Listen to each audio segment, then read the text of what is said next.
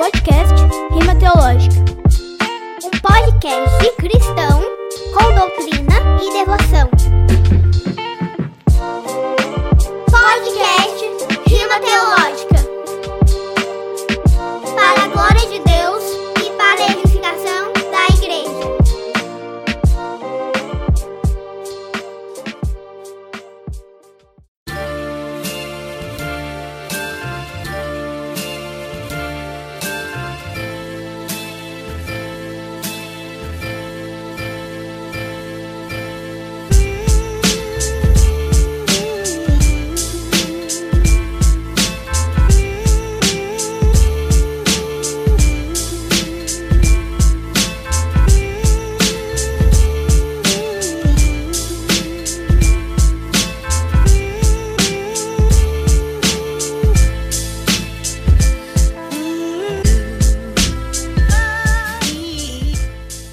Após sair do pântano do desânimo com a ajuda de auxílio, Cristão continuou pelo caminho com seu grande fardo nas costas, até que, de longe, ele avistou um homem vindo em sua direção e seus caminhos se cruzaram.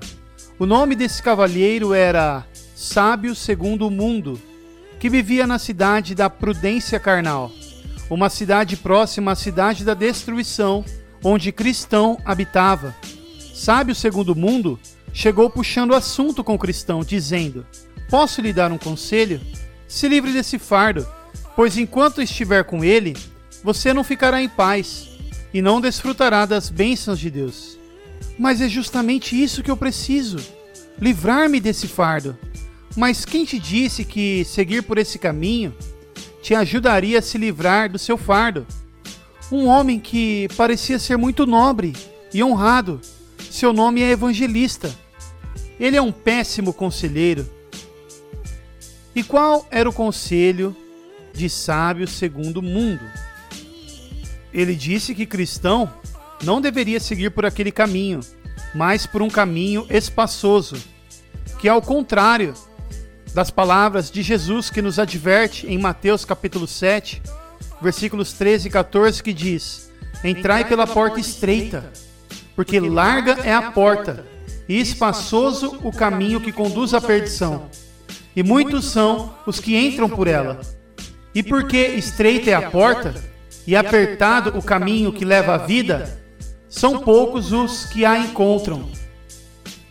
Vemos também que Sábio Segundo o Mundo desprezou e criticou o Evangelista, demonstrando assim que homens mundanos desprezam os mensageiros do Evangelho. É o que nós vemos.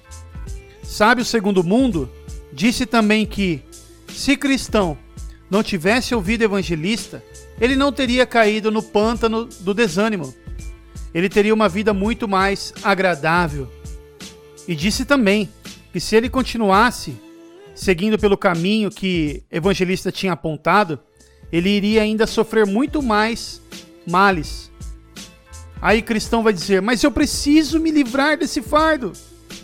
Sábio Segundo o Mundo vai dizer que tem um caminho melhor e aponta para o Cristão uma aldeia chamada Moralidade. Lá você encontrará um senhor chamado Legalidade. Ele tem a habilidade de ajudar pessoas a se livrar de fardos como o seu.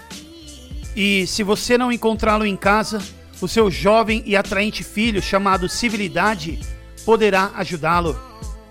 E se você não quiser voltar para a cidade da destruição, gostará de morar na aldeia Moralidade.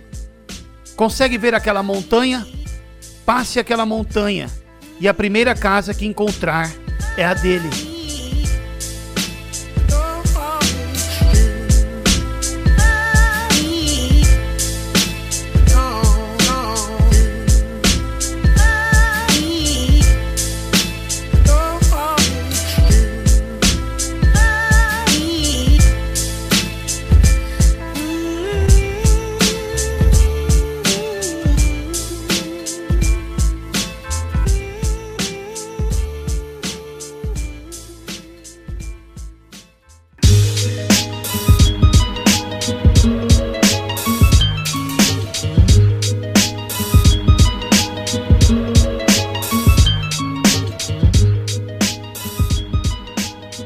Cristão se desviou do caminho, e seguiu ao encontro do Senhor Legalidade.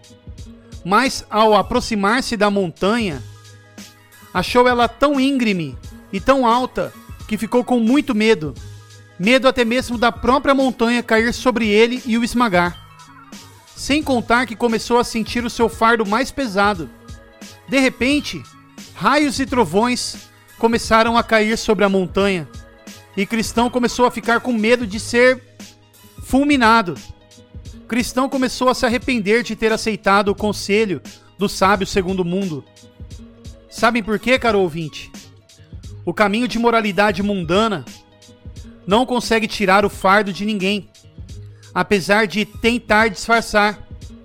Não consegue transformar o coração de fato e buscar a redenção na legalidade e civilidade. Só irá mascarar o problema, mas jamais dará o alívio verdadeiro. A montanha que o Sábio Segundo o Mundo apontou representa o Monte Sinai, onde Deus deu a lei a Moisés. E a lei não tem poder para remover o pecado. Na verdade, ela revela o pecado.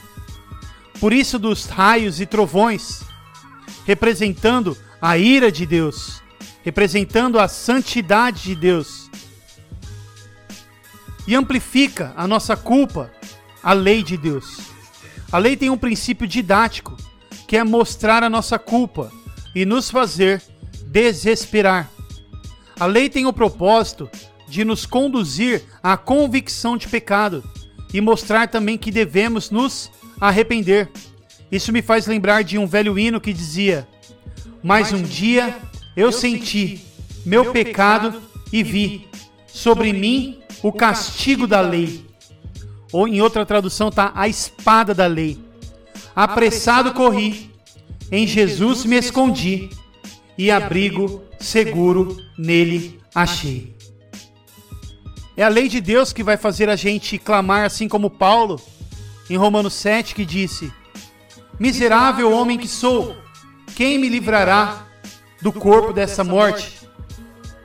Mas Paulo, na sequência, ele traz a resposta, que é o Evangelho, que sim nos livra do fardo, ao dizer: graças a Deus pelo Senhor Jesus Cristo. E na sequência, em Romanos 8, versículo 1 em diante, ele vai dizer: nenhuma condenação há para os que estão em Cristo Jesus. Então, quando o cristão se deparou com a montanha assustadora e realmente opressora, ele exclamou: quando os cristãos aos homens carnais ouvidos dão, saem do seu caminho e alto preço pagarão. O sábio segundo o mundo pode apenas mostrar ao santo o caminho da escravidão. Até que Evangelista veio ao seu encontro. E Cristão começou a se sentir envergonhado. Evangelista o advertiu sobre o que acontece com aqueles que se desviam do caminho, e exortando com as próprias palavras do livro o qual o cristão tinha, começou a falar de como Sábio Segundo o Mundo era pernicioso contra os peregrinos do caminho. Aí Cristão começou a se sentir perdido. E Evangelista também falou a respeito do quão tenebroso era aquela montanha para aqueles que buscavam se justificar mediante a lei. E ele clamou em alta voz aos céus para confirmar o que dissera, e de repente raios e trovões surgiram novamente, fazendo os cabelos do cristão se arrepiar. E assim Cristão perguntou: Senhor, o que você pensa? Existe esperança para mim? Posso voltar e continuar o trajeto até a porta estreita?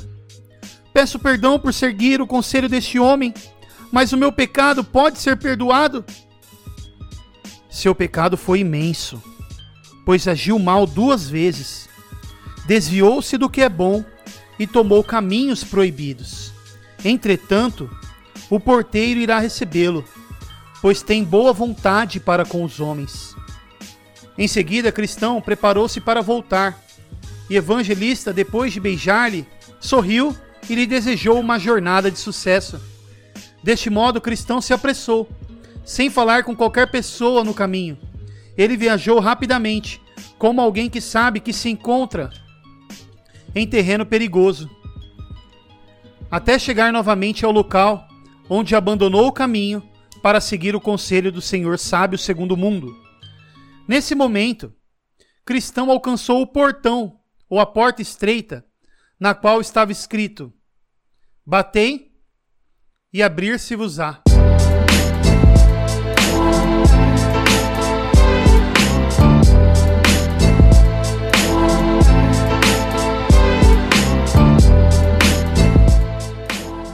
Ele, que entrada requer, deve à porta bater. Não precisa duvidar, mas entrar, pois Deus pode amá-lo e seu perdão conceder. Entretanto, ele bateu diversas vezes, dizendo: "Será que esse é o meu momento de entrar? Quem está lá abrirá para me perdoar?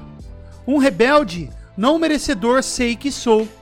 Então, não deixarei de entoar seus louvores eternos nas alturas".